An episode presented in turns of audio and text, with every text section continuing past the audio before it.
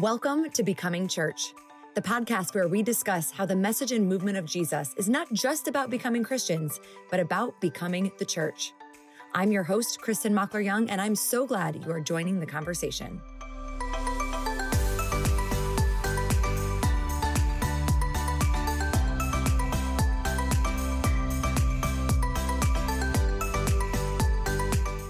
Right, welcome back to Becoming Church. This is going to be a great episode for anybody who wants to learn more about the Bible or figure out what they believe. And actually, you may not have a real theology degree by the end of this, but you could be confident that you could if you wanted to. Thanks to my guest, Phylicia Masonheimer. Phylicia, welcome to the podcast. Hi, Kristin. Thanks for having me. So excited to have you. I listen, I know that was a big promise to make right up front. but that's really your belief, right? I know you've got a book coming out called Every Woman a Theologian. Yeah. Because you believe that everyone, not just men, but women and everybody can can learn and understand and know these things. Yes, absolutely. It should be accessible for every Christian because we all already have a theology. We already have assumptions and views of who God is. And so we just want to make sure that that theology is biblical and true. And that means that understanding what we believe and why we believe it should be accessible for everybody, you know, whether or not they ever go to seminary. Yeah. And tell me, well, tell our listeners, for those that it's very clear for some of us, like, right, we are both women who study the Bible and learn and teach and write about it and all of these things. But for some people, they may not understand why your focus is like, hey, women, you also can do this and we'll get to the book later but why why is that something that you think needs to be addressed well i started to notice early on in my ministry career that a lot of women's conferences even conferences i was being invited to come and speak at were very focused on these feel good kind of messages or very shallow teaching mm. it was a lot of you're a beautiful daughter of the king. God loves you. Um, you know, you have a purpose in this world. You're worthy. And I thought, you know, a lot of these things are true in Christ, but we're not being told why they're true or where that worth and purpose comes from. And we're also not being told what the power of the Christian life is. Like, I don't know how to take this message I just heard at this women's conference home and actually see it change my mm. marriage or my singleness or my job. Like, there's, there's no real like engine behind these messages. So these women would come to these conferences and be really, really encouraged and get this emotional high. And then they would go home and it was like it just would drop off, or they would not know how to actually study their Bibles or apply scripture. And they thought that because they weren't ever going to be in a pastoral position, most of these women never, you know, yeah. planning to be in a pastoral position at a church, that they didn't need to understand what the Bible says or read the Bible for themselves or, you know, study theology. And what I have tried over the last almost seven years to teach them is that you already have a theology and you have incredible influence in your home, over your family, your extended family, your neighbors, your coworkers. You're a witness for Christ. And that means that you have to be able to explain what you believe. And to do that, you have to know what you believe. Yeah. So it's all kind of a domino effect. yeah. well, and I think there is a difference. And people have even talked about women specifically, how it does seem to be like, and this is a very, very, I'm painting with a very broad brush here, but you know, like men's conferences or whatever, guys' weekends, they get together and they do all of this stuff. And then the women's conferences, they get together and it's like, have a coffee, you are pretty like which is great and true and like i want coffee and i want someone to tell me i'm pretty but yes like i also would like you know the same deep stuff that the guys are getting Yep. There was a, a, TikTok I saw that was a husband and wife who were joking about this, where the husband's like, I'm going to this men's conference and it's amazing. We're going to learn about the nature of God and how the Holy Spirit works. And the wife was like, I'm learning about decorating cupcakes. I want to go to the conference. yes. Yes. Fix it, Jesus. Let's not make it be this way. Well, so you seem to have really a heart for, I'm using like air quotes, but like real people. Like you said, that we have influence over our coworkers and our families and the people that we interact with on the day to day. Did you ever consider going into vocational ministry, or has this kind of always just been your sweet spot? Um, yes, I have never considered going into vocational Okay. ministry. Um, I never planned to work at a church, and I don't. I'm not on staff at a church. I am on the teaching rotation at my church. So I do teach and I'm accountable to my pastors um, as a parachurch ministry, which I think is important.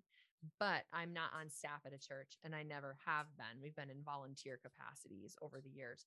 So I never had that goal. I actually was quite happy with a career in higher education. Um, and I had a book deal offered to me to write about that topic because that was my Yeah. expertise in, in my career. And then in my mid 20s, the Lord just completely changed that trajectory and led to what we are doing today, running this international ministry, Every Woman the Theologian. So I see it as it was just the next faithful step Yeah. in obeying what God asked of me in these little places. And it always was to, you know, quote unquote, real people. Yeah. I generally don't minister to ministers. You know, I generally don't teach other leaders. I'm usually teaching um, the woman who is working her corporate job or the mom of three little kids who are in diapers Mhm. because I believe that these people have spheres of influence that, in a way, are almost greater than that of people in vocational ministry. So, no, I'm not down talking pastors and people in vocational Yes. ministry at all. But if you think about it, um, when we're in vocational ministry, we are generally talking to other Christians, right? We're we're we're educating them, we're discipling them, making them stronger, but then we're sending them out into the Yeah. world. Well, the people who are out in the world are having these conversations, like apologetics type conversations, even though they're not trained in apologetics and you know they don't have seminary degrees, right? Yeah. So those are the people that I do feel called to. The first generation Christians trying to disciple their kids, or Yeah. the people who, you know, their coworker is telling them, you know, I think Christianity is an oppressive religion. Like, explain yourself. Yeah. These are real conversations these people are Yeah. having and these women are having, and they just need to be equipped to to be a witness for Christ in the world. Yeah, I agree with you completely. And I want to make it very clear for everybody listening like, that is actually the very reason that I wanted to have you on this podcast because I do believe that everybody, like you said, should be out there having these conversations. And I do think it actually weighs heavier when we learn from, again, air quotes, like just other Christians. Like there are people who will listen to me because I'm a pastor, but I'm like, I don't want you to listen to me just because I'm a pastor. Like, listen to me because of what's real and what's true and think about it. And you're out there just living like everybody else. I, I can be unrelatable in a way, and I work very hard to be relatable to people. Um, but just a title sometimes, you know, can make a separation. And so that's why I wanted to have you on. I was like, let's you teach the people, let's tell them. so you basically say there's three things. You want people to know what they believe, live it confidently, and communicate it graciously. Mm-hmm. Do you find that these three things kind of coincide often, or is there typically one that people tend to struggle with more than the others? I think the struggle depends on your personality, right? We Okay. all have our Yeah, weaknesses and strengths, but you need all three. And I think the Bible gives us a compelling case for knowing all three. So we have to know what we believe. John, the apostle, says that we must come to know and believe the love God has for us. A lot of people believe it without really knowing it, right? They have this vague sort of like God is love kind of view, but they don't really know the love of God for them. You can hear my son in the background. No worries. Around all the time. Um, so you you can know it also without believing it. So you can believe it without truly knowing it. You can know it and not let it internally affect your heart, right? And Jesus also said to love the Lord your God with all your heart, soul, mind, and strength. He actually added in the mind, which is so fascinating to me. So God wants us to use our minds. It's not, this is not a faith that you're supposed to check your brain at the door. But he Correct. yes. Wants us to live it out, right? He gives Yeah. us our Holy Spirit so that we take what we know and we embody it. We live it in front of other people. We're a light. We're showing the world the way of holiness. You know, holy Christians are a light to um, other people. You know, we're imperfect, but we're being sanctified. And then lastly, we want to use our mouths to share the gospel. Yeah. And sadly, in today's, at least in America, um, we have this issue where every hill is a hill to die on. Like people Ugh. don't know the difference between Yes. the resurrection and what you wear to church. Like Right. equal, you know, equal Equally weighted issues, Yeah. right? So yeah. they're like, let's burn this whole thing down anytime somebody Yes. agree disagrees. And we Mhm. have to remember that, and this again, the apostle John says this in first John, that we are to um, show God's love by how we love others, especially the church, our, our siblings in faith, and then Yeah. obviously the world. So it's all three pieces, but we struggle with different ones depending on our own personality and background. Yeah, I think that makes sense. Let's make it really practical and break it down for people that are listening that they're like, all right, well, this is my issue. Maybe they can identify what their struggle is, but they don't know how to fix it. So, for people that don't know what they believe, either because they didn't grow up in the faith tradition or they're just kind of overwhelmed by, you know, all the various teachers and overload of information that's out there, what step can they take in figuring out what it is that they believe? my first question when I'm dealing with someone who is so overwhelmed is how much time do you spend in the Bible itself versus mm, these devotionals and these books? If there is one thing that I would recommend doing as a Christian, if you're overwhelmed, is strip away all the other voices and just return to the Bible itself. Yeah. Yes, parts of it will still be hard to understand, but we are so heavily resourced nowadays in Western society that you can get a study Bible and it'll give you at least a start. Yeah. I would just say strip away the voices, strip away the Instagram accounts, strip away everything that Lifeway is producing. Yeah. and and for a year or for 6 months just go to the Bible itself. Because that's what all of this stuff is based on, right? Right. And we're we're saying we need all these crutches and all these helps to do this. And I get it. I write Bible studies, but I would rather somebody go straight to the Bible itself and take a break from what I'm producing if it Yeah. means that they are more secure in their faith and in their walk with God. I think we forget that up until what, a hundred years ago, maybe max, most people in the history of Christianity learned who God was and lived out their faith simply on the Bible alone. Yeah. And that people died to even give us the Bible in English. They were killed Yeah. for it. So if you transported the Bible in English, if you translated the Bible in English, you some of them were burned at the stake. So we have to remember like there's a huge cost in how the Bible was given to us. And at the end of the day, if that's all you had, you really don't need anything else. There are helps, but you really don't need anything else. So that would be my recommendation for a start. That's good. I like that. Well, and the more that you're actually in scripture yourself, I think the easier it is to go. And I've done this myself. I'm like, uh, I'm going to actually stop following this Christian influencer. I'm going to stop following this online, you know, Instagram pastor because I'm like, this doesn't actually align Exactly. biblically. And so, you know, it's a little easier to weed out. Yeah, exactly. Your All right. discernment, your discernment muscle gets stronger Yes. because you're in the word more and the Holy Spirit speaks through the word. So then when you do see this stuff on Instagram or TikTok and you're like, that's not right. Yeah. that's the Lord equipping you. And I think we think, oh, if I go to the Bible and I don't immediately get these happy feelings or like a quick takeaway, then it's useless. But it's not. It's like Yeah. you're storing it up, you're putting it in, and the Lord will use that later in ways you don't even expect. And it is a muscle. It's beginning to trust ourselves. It's beginning to trust that we are hearing from God. It's beginning to trust that He is speaking to us. You know, all of this takes practice. Yes. All right. For people who know what they believe, like in their heads or in their hearts, but they don't know how to confidently live it out. Like they're like, I got it. Bible, scripture, great. No TikTok Christians. like, how did they live? How do they live it out? What could they do today?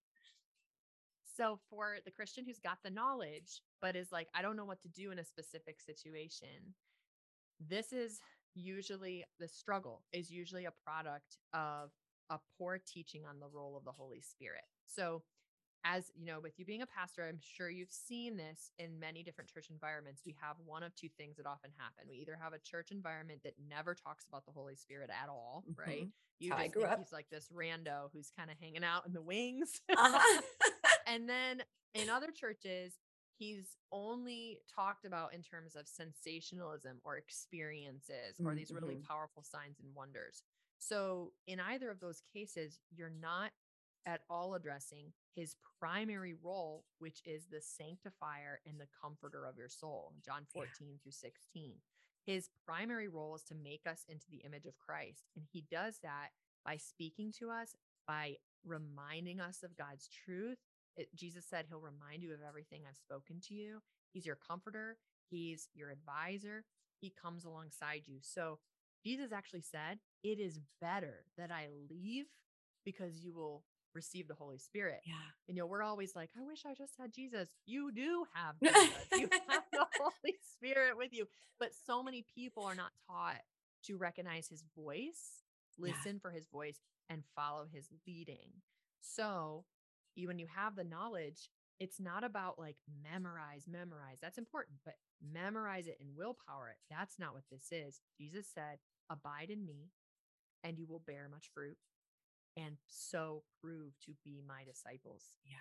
So, how do you abide in him? You remain in constant connection with him and with his Yeah. spirit. So, when you're talking to your coworker and your coworker, you know, is, you know, really against Christianity, let's say, you can be quietly just praying, Lord, I don't know what you want me to say right now, but I know that you will lead my words. And if I'm supposed to say something, you're going to give me the opportunity and you're going to give me the words. And if I don't have both of those things, then I'm going to remain silent until I feel your direct prompting. And then you'll begin to recognize when he Yeah. does prompt you.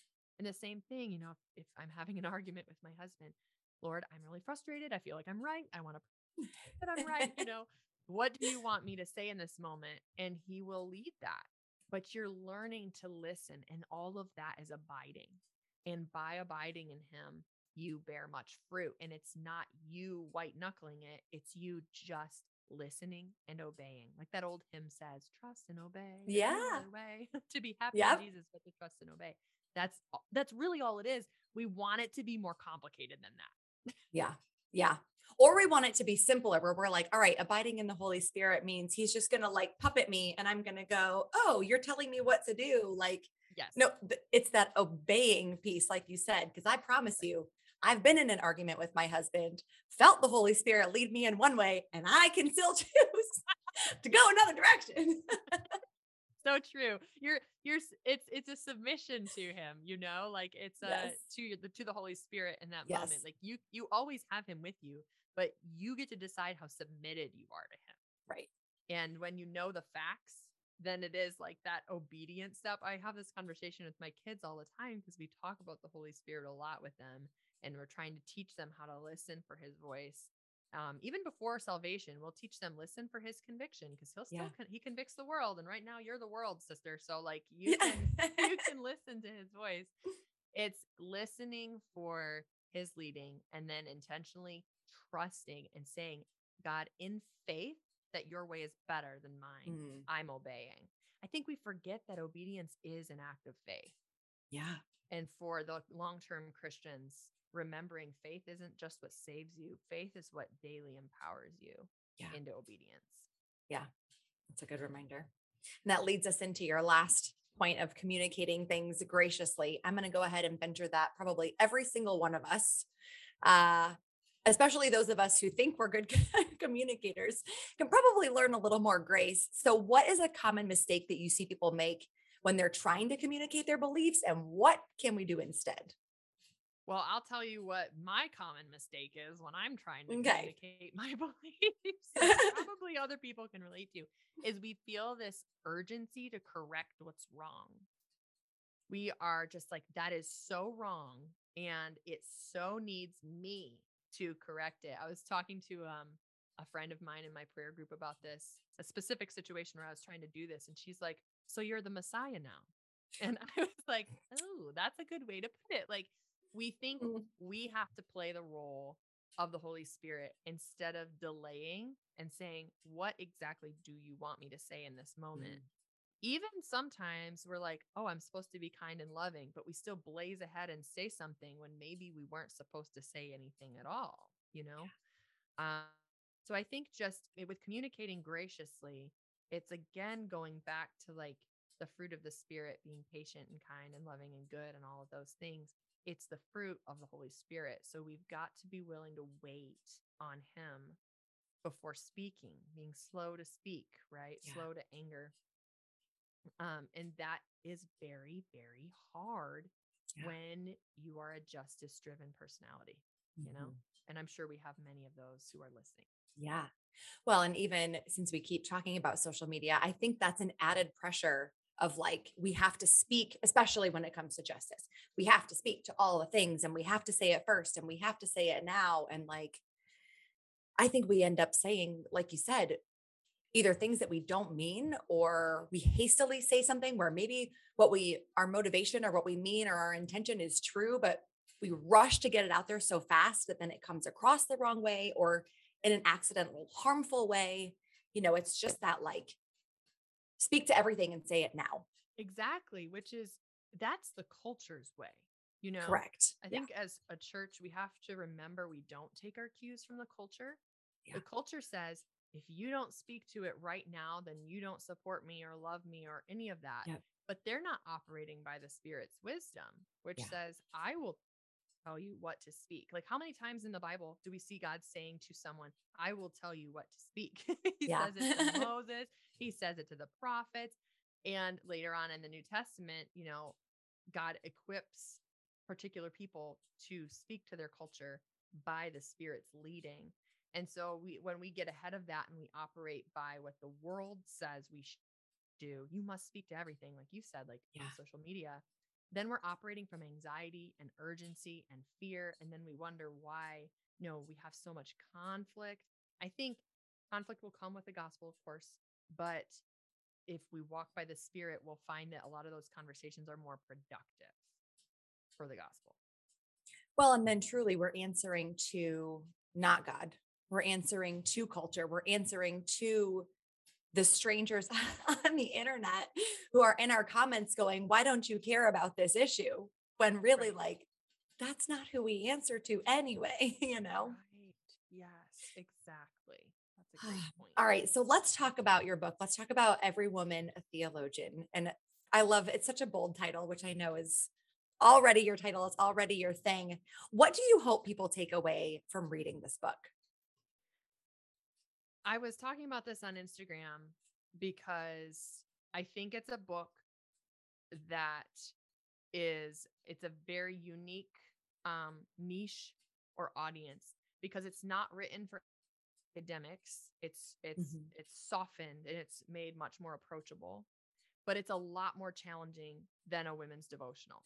Okay. So you're you're trying to persuade the people who are accustomed to devotionals to read this book and to learn and grow but your academics are probably not all going to agree on it because I present multiple views within Christianity, multiple theological okay. perspectives.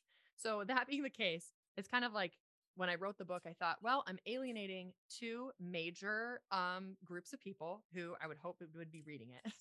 uh-huh. the goal of, in doing that though, the goal of this book is for the women who maybe feel intimidated by theology or reading these academic poems, these big commentaries and stuff, to have a more approachable and yet biblical source to understand why is there evil in the world? Mm. Why did we need a savior from sin? Mm. What happened on the cross? Why does the resurrection even matter? How do I walk by the spirit?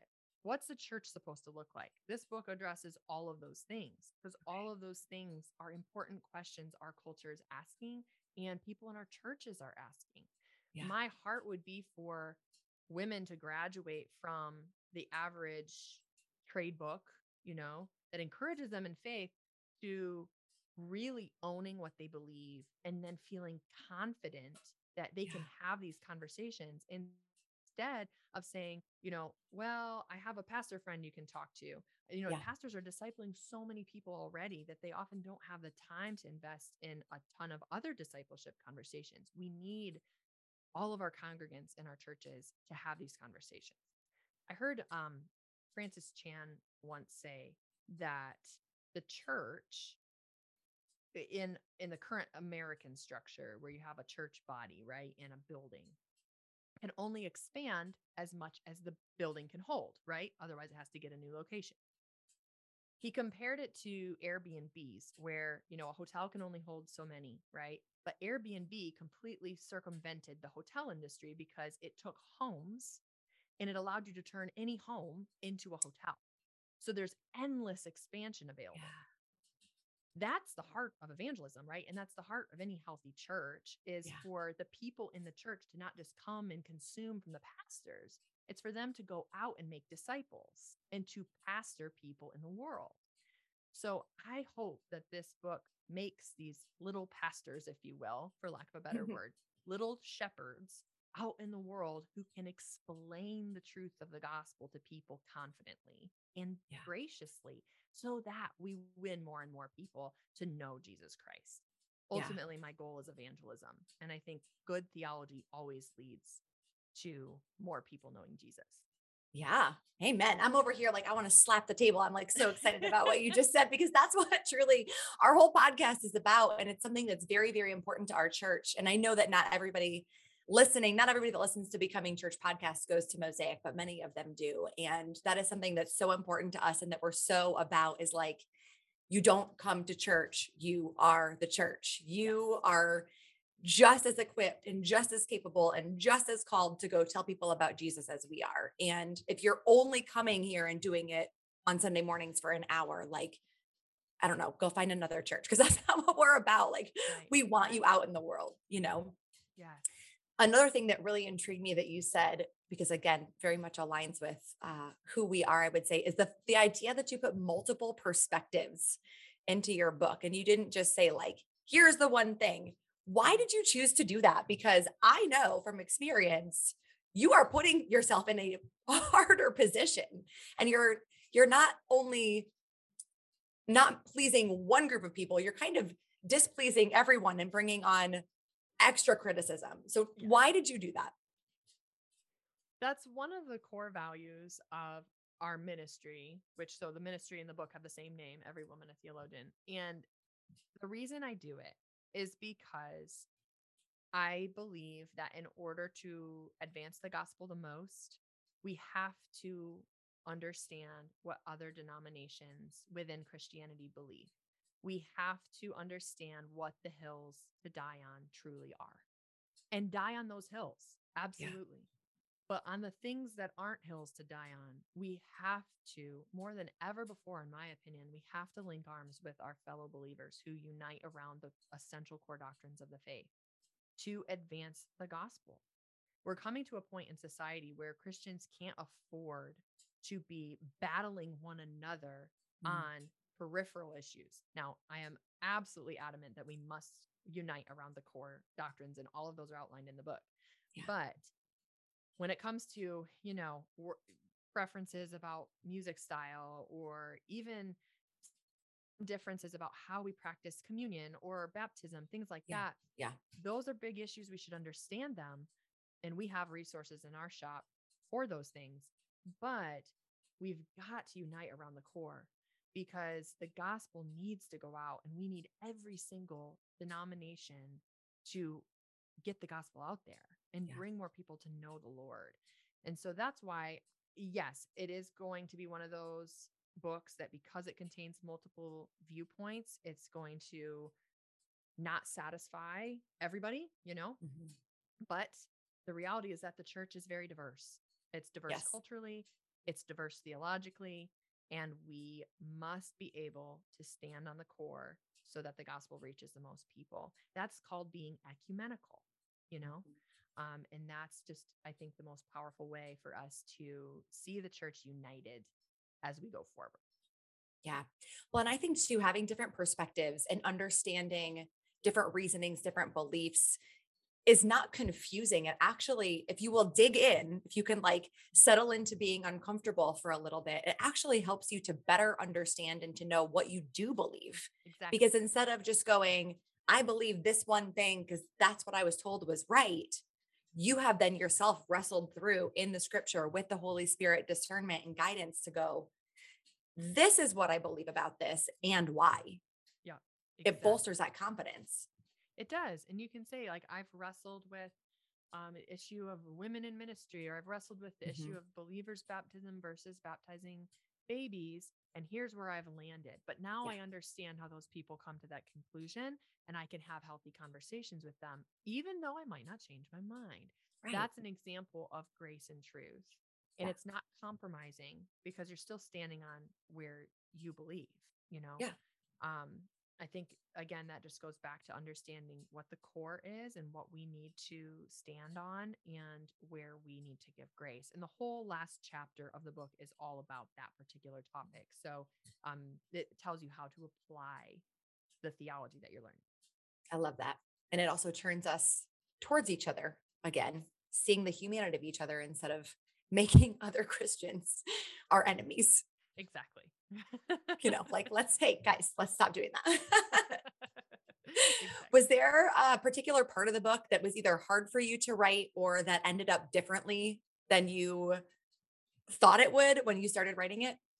Yes, I wrote a chapter on creation or cosmology, the purpose of the universe. Um, and I also talked about the theology of sin and the theology of identity. So, humans, sin, and the universe. Three massive ologies that are all in one particular chapter. And it was such a hard chapter for me to write because I was trying to do do justice to each topic and each one is like a Pandora's box, you know, yes. open and it can go in direction. Um, it ended up that chapter alone, I think, was 9,000 words. They had to cut it down. It's not 9,000 words. Don't anybody be afraid. Wow. That one got cut down. But um, it was definitely hard to write. But it's, I think the reason for that is those three really are so essential to understanding the rest of the gospel, right? Why were mm-hmm. we made? How were we made? And what happened to our image? How were we broken? because if we don't understand the purpose of the universe, the loving creation of a loving God, um, the fact that we were made in his image and all humans are still in his image, even yeah. before knowing Christ and being brought to the fullness yeah. of that image. Um, and then sin, ruining it and needing a savior. If we don't understand that, we really can't understand why the gospel is good news. So it was very hard to write, but thankfully I had a lot of good input on it. And so hopefully it it comes off clearly awesome. for our readers. I'm sure it will. I'm sure it will. All right. Last question for you because the podcast is called Becoming Church. What is a practical way that our real life human listeners can go out and become the church today in their real lives? Well, we've kind of talked about this already, but I feel like this just the the drum that I beat mm-hmm. is mm-hmm. we're truly to become the church. We have to unite with other Christians around the gospel, the core of it, in the holy living that God requires, and take that into the world as our witness. When we go out and show the world, guess what? The Christians are people of conviction. They're people of holiness, but they're also people of grace and love. Yeah. That is so rare to see that it can't help but be compelling. And that is what I hope for all Christians today. Yeah. Awesome. Phylicia, thank you so much for being here. I'm so proud to know you and I'm so excited that I follow you. I'm going to keep following you and learning from you. And we will link up your website and the book and everything in the show notes so that people can find you and follow along as well. I hope that you feel encouraged and empowered to be able to go out and confidently just live out your faith. Now, listen, it doesn't mean that you have to go to seminary. Like Phylicia said, you don't need a theology degree, but you can definitely go out and take small steps today to become the church. That is always our hope for you. And we did talk a lot about social media today. So listen, make sure you're engaging with us on social media. You can follow Mosaic, you can follow me, you can follow Phylicia, all of our guests on every episode are linked up. So you can give us your feedback. If there's somebody that you want us to talk to, hey, tag them in the comments and I will reach out. We will see what we can do to get them here. Thanks so much for listening. We'll see you guys next time.